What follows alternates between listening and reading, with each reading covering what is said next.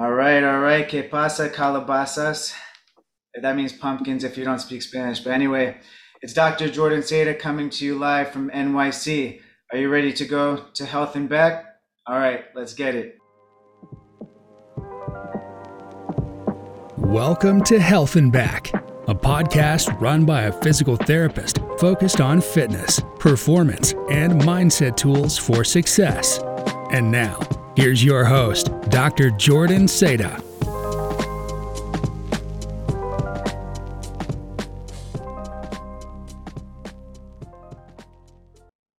All right, so beautiful people, I am once again very fortunate to have a lovely guest accompanying me today, Miss Sophia No, coming to us live from Los Angeles, where I was telling her that I was hoping it was five o'clock there so I could say it's five o'clock somewhere and it gives me an excuse to have my glass of wine right now. But I guess uh, I don't need an excuse. But uh, Sophia, how's it going? It's going great. How are you, Jordan?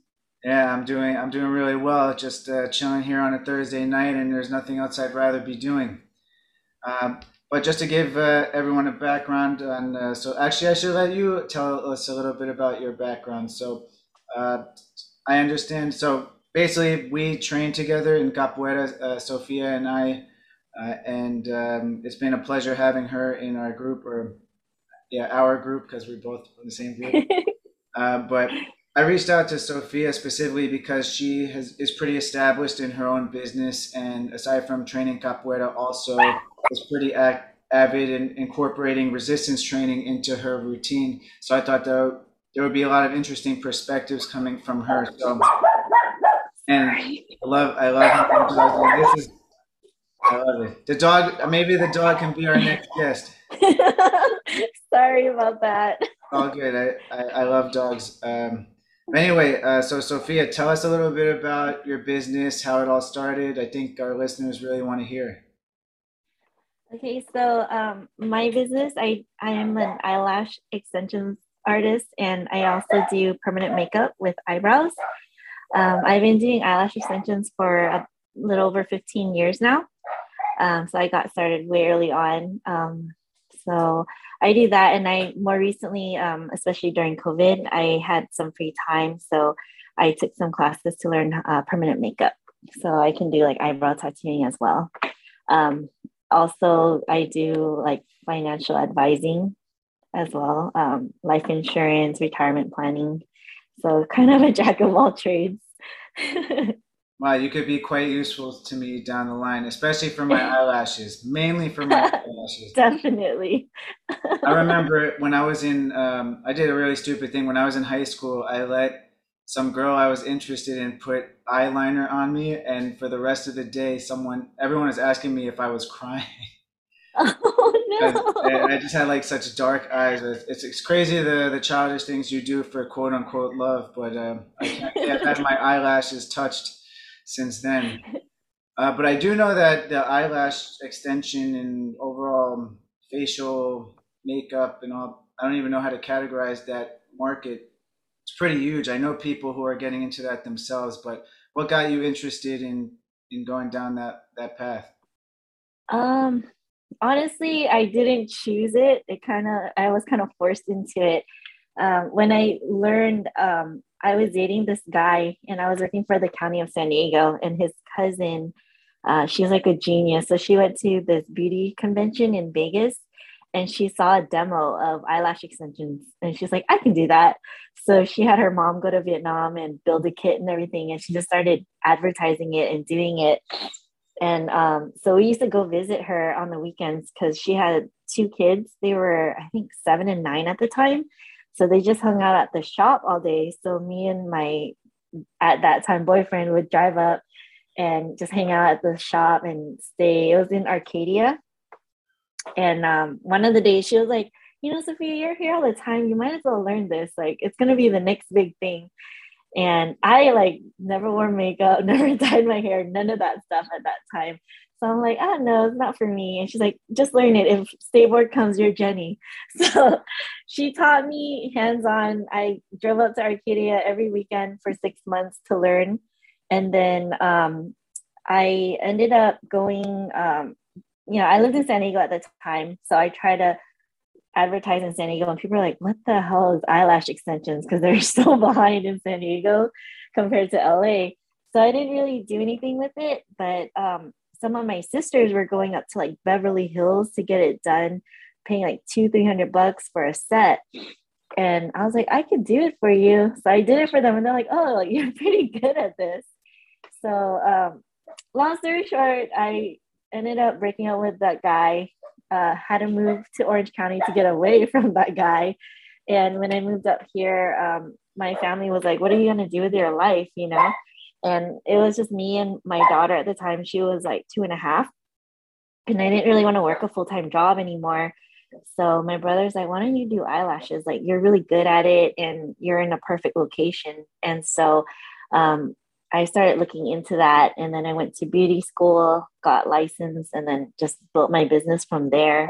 I used to like back then Yelp wasn't a thing. So I was on Craigslist, like going to people's houses and doing their eyelashes at their houses. And like sometimes the houses were kind of shady. So I'd be like, you don't hear back from me in an hour. You're gonna come check for me at this address.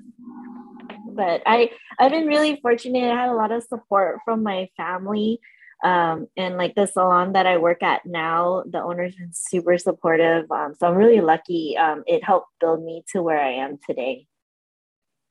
Yeah. Awesome. And yeah, 15, 15 years in the industry now. And I mean, I, I think from my own experience and from what I've heard, I guess just would you say that the key to being a successful entrepreneur in your industry is just to be really good at what you do?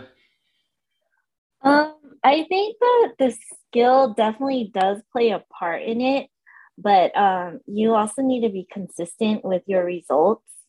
Um, and you need to be, uh, for me, like my clients, um, they trust me. Like I, I'm very open with them about communicating.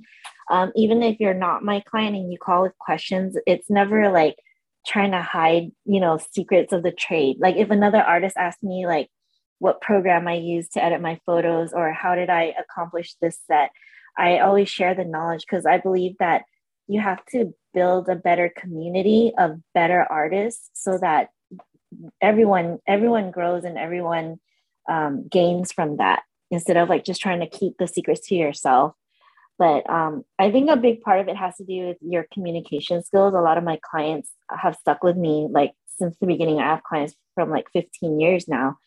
And um, a lot of it is because I'm so open and transparent, and my work is consistent too. That's crazy that you've been working for 15 years. I thought you were 25. no. okay, yeah, cool. Um, yeah, so I, I, I totally agree with the sharing the knowledge. As a physical therapist, I think it's very important to help because you know i think about if my mother were to see somebody else for care i would want her to receive the best possible services. So i want to ensure that there's like this at least baseline uniformity in terms of quality of care and just you know i think it's pretty selfish and insecure to hide any potential insight you might have. And i know i've been grateful to have mentors along my my journey. So to not be that person for someone else, it's uh, it would be an, an absolute letdown. Now, I know you've been in the industry for 15 years, and it, you said that you work at a salon. So do you have any plans for the future? Like right now, if you if, if you had to look into the crystal ball, like five years from now, where is Lashes by Sophia going to be? Uh, how, what would you say? Um, honestly, I really bad with goal planning and whatnot. So I've just more recently got into that. Um, I, I we're off script here. We're off script, people. So it's a tough question. I put her on the spot. Yeah. Um, I don't really have plans of opening my own shop. Um, I I'm really fortunate where I'm at, and I don't really want to have to deal with like micromanaging and all of the stuff that comes with owning like a, a separate business. Um, but it, I mean, I'm open to it if the opportunity comes up. But right now, I'm happy where I'm at because it allows me to still continue to grow and work on my other like side businesses as well.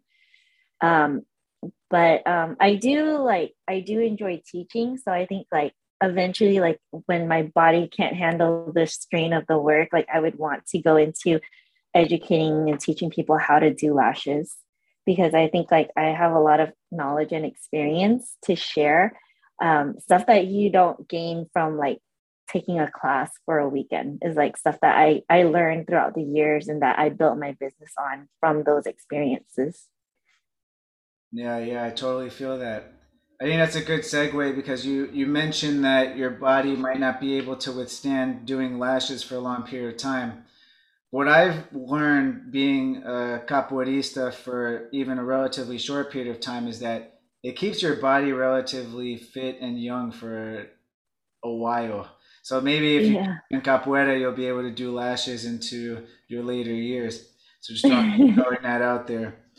Uh, but I get I I mean I'm ignorant when it comes to doing lashes. I've only seen the end product of lashes. So I mean people say mm-hmm. that in regards to my career in terms of my hands and you know my hands being you know I guess like getting arthritis in my fingers for using my hands, but I'm able to circumvent it in many ways just with good body mechanics and understanding that you really don't have to push that hard in order to get a result.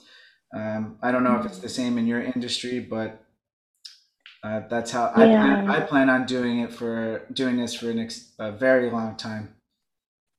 For me, it's like um, physically, it's uh, tendonitis because you're doing this pinching motion with the tweezers.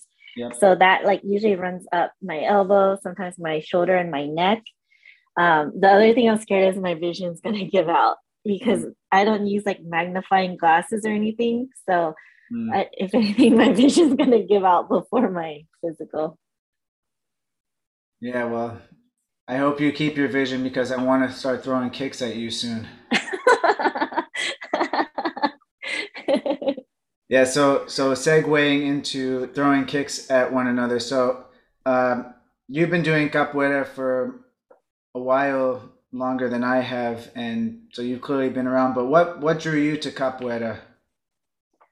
Um, my brothers and I we watched Only the Strong when we were younger. Yes. So that was like, yeah, that was like our first time ever like seeing that. We're like, dude, this is badass, you know. But back then there was no internet. Like you couldn't just search up schools, and we honestly didn't have the money to attend classes if there were, anyways.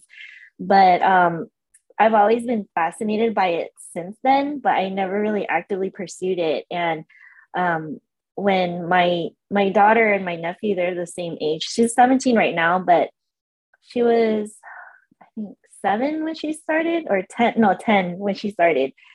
And um i was looking for martial arts for her and my brother actually found a capoeira school near us and signed up my nephew.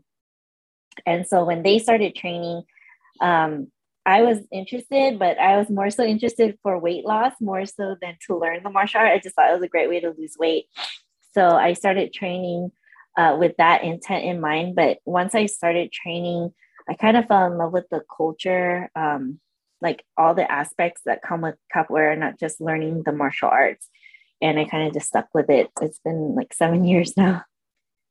Wow, seven years. Yeah. I, I didn't even know that. And that's That's crazy. Uh, so I guess so since weight loss is no longer your primary concern and uh, what you're gain- looking to gain from capoeira, what would you say has been the greatest thing you've learned by being a capoeirista?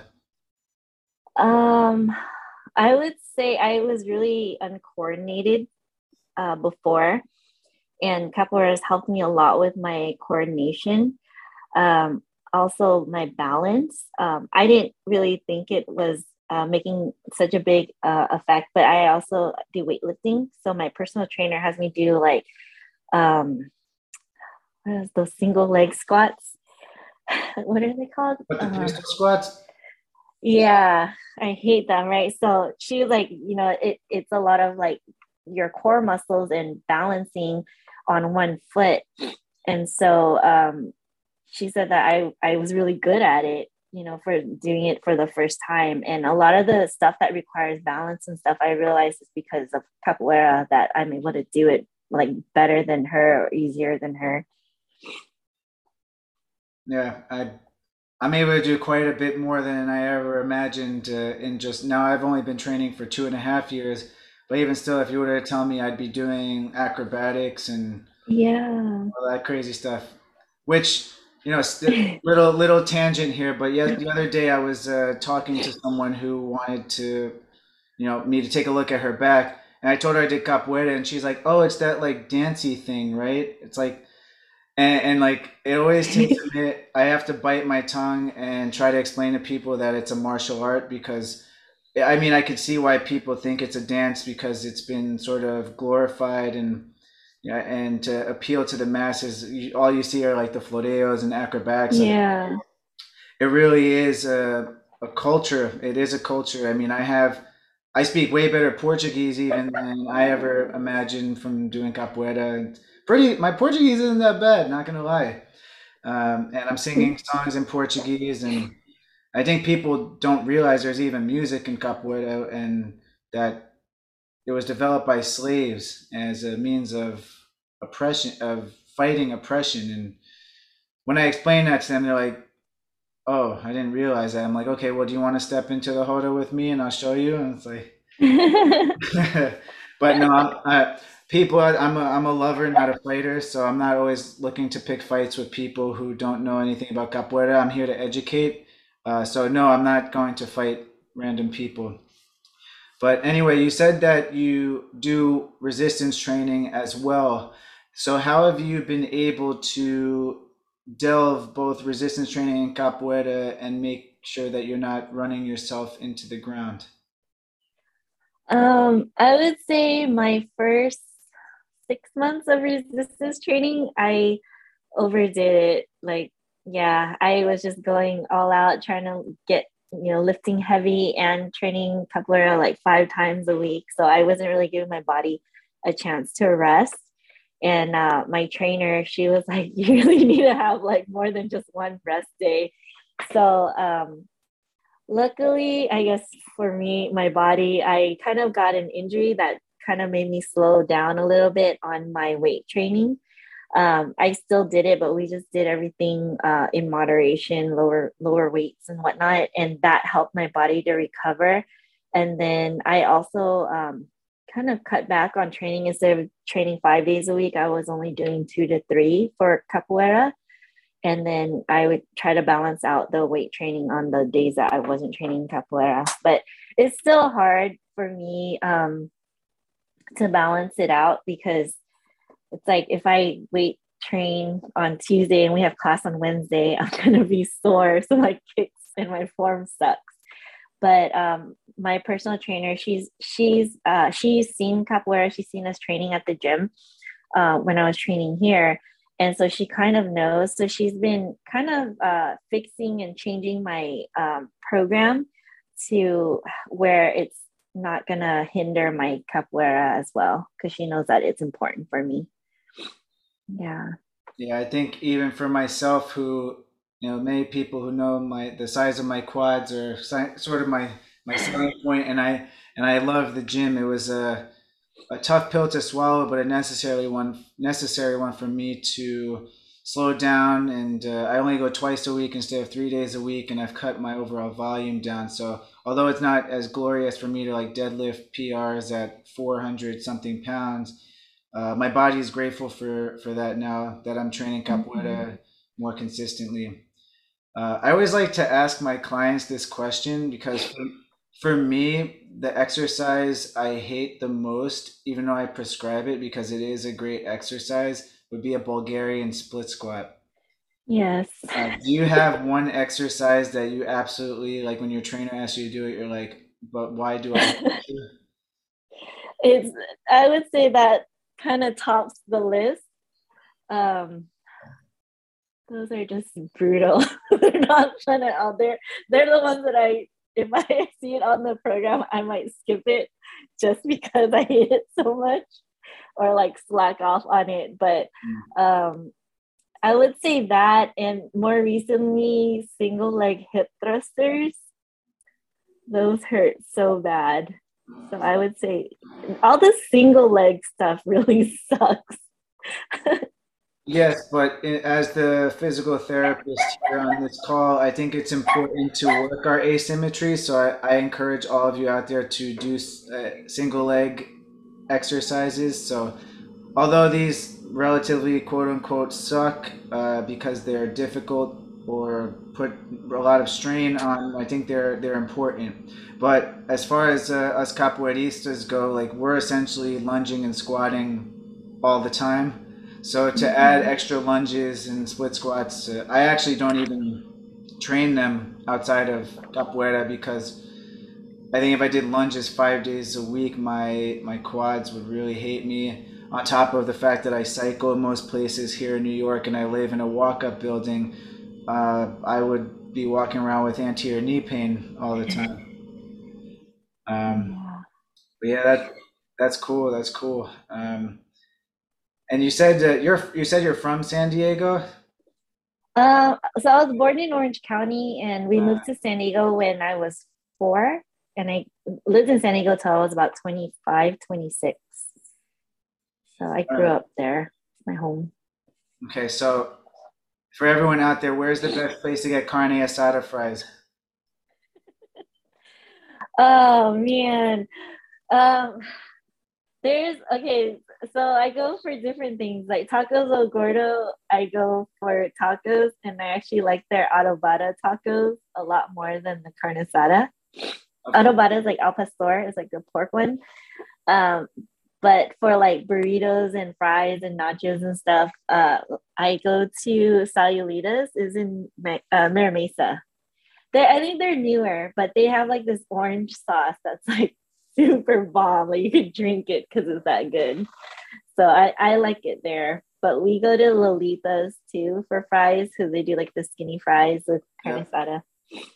Fun fact: I did my internship in in Mira Mesa in 2015. So when you said that place with the orange sauce, I'm like, I don't think that was there. But I've been to yeah. I've been to Lolita's before, and that is that's really something. My spot though was um, I think it was called I think it was literally called like Ocean Beach and they had like Taco Tuesday. There was like one spot where it was like first come first serve tables, but like their fish tacos were fucking incredible. Mm.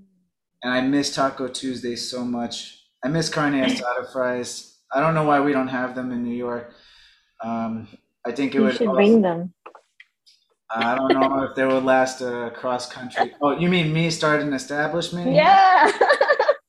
I mean, I don't know why people aren't doing that, uh, but I have enough on my plate, all pun intended. Uh, hopefully, uh, but if I if I do end up making it big as an entrepreneur for as a PT, I think uh, that will be on the table. Uh, yeah. But uh, so, what else? I like to leave off every podcast with some sort of wisdom and I'm sure you have tons of wisdom having been in your industry for 15 years.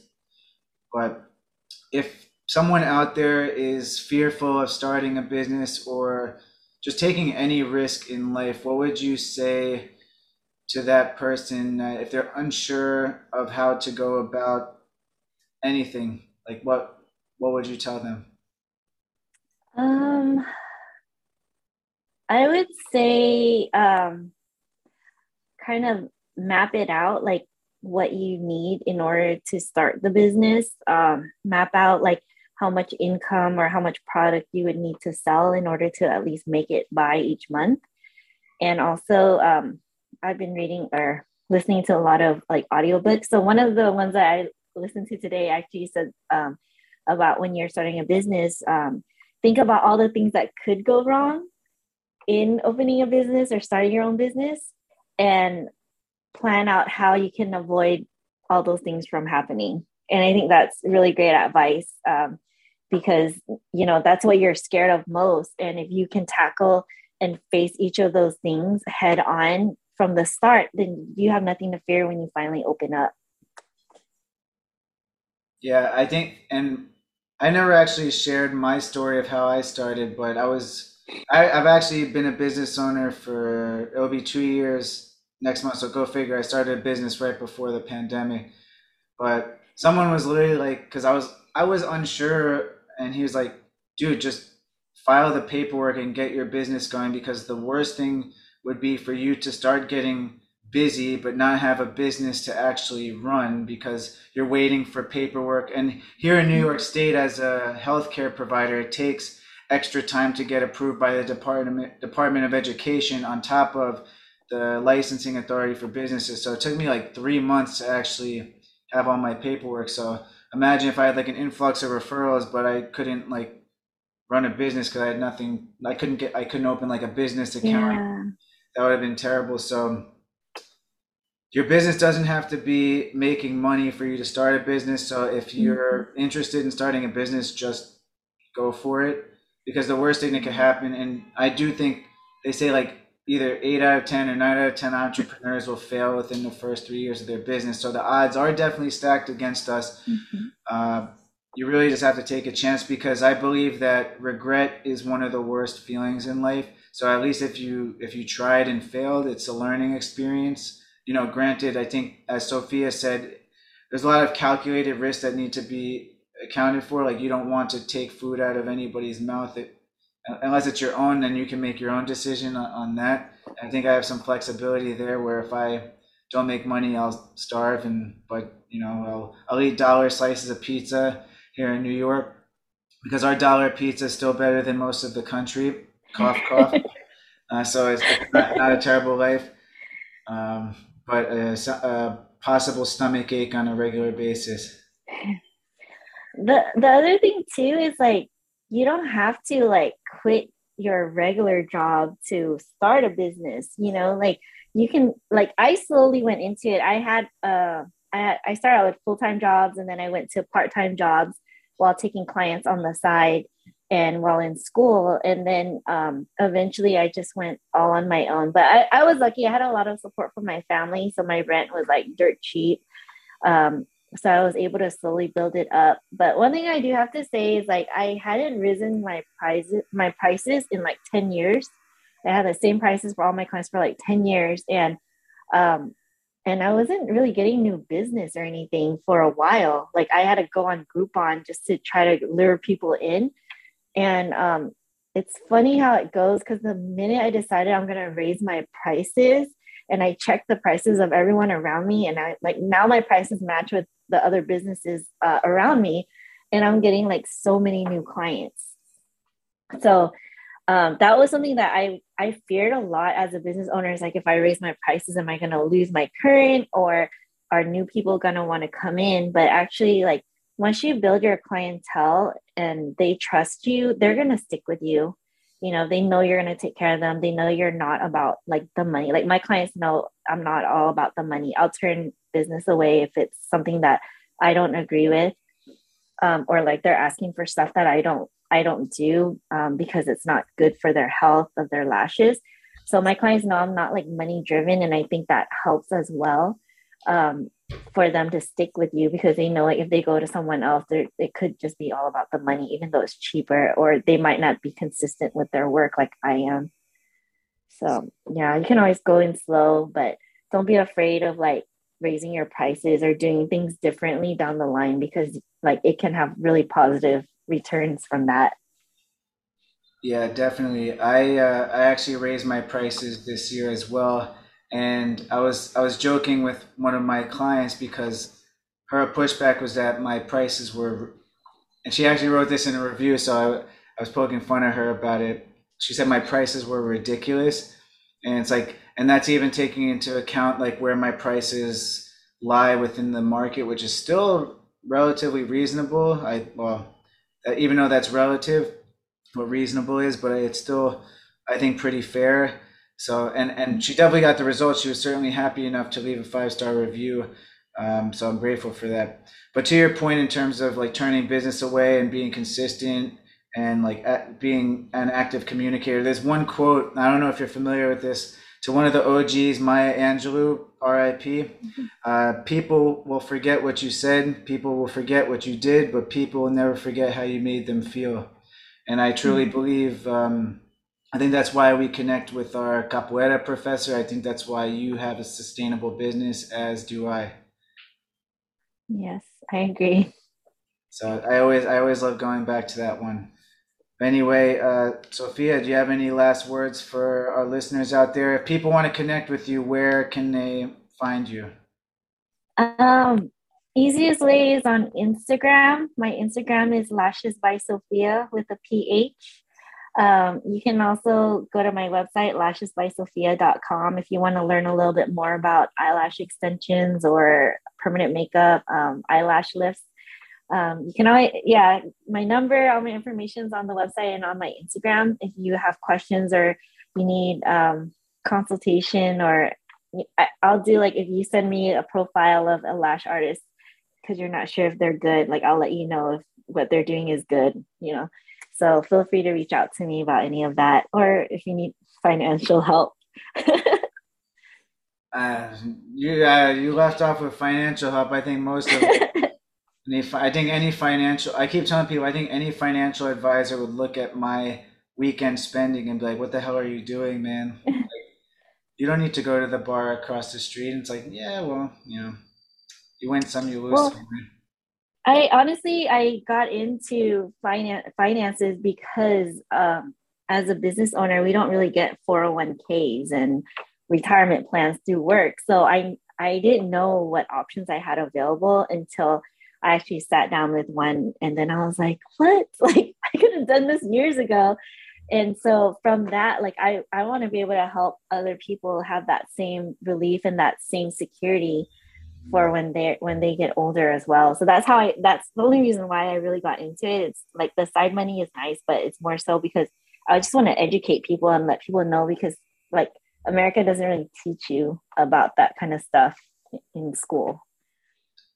Yeah. Yeah, I've listened to a lot of entrepreneurs speak about money and the lessons that and how we're educated and it's, it's amazing how nothing about i think i took like a i took a business class in high school and i think that's why i had some reference on what's like financially like sound investing and what and my parents like shout out mm-hmm. og parents out there and all the parents educating your kids um, but i do think uh, schools if they were more responsible and had some control over curricula that's for another podcast because i think yes. there are problems with many curricula across the country, possibly the world, but definitely in, in the United States. Uh, I think real life skills should be in, implemented into into curricula. Uh, but um, it's nice that you're out there uh, trying to get people to have uh, better quality lives when they retire. Because I, I think uh, I had I had um, an episode with uh, a woman who retired at age 36, and I think it's like it's amazing to be able to do what you want when you want and you know we all work hard and i think we all deserve that opportunity to make choices because money doesn't buy everything but you do have a lot of freedom to make decisions when you have it. Yes definitely.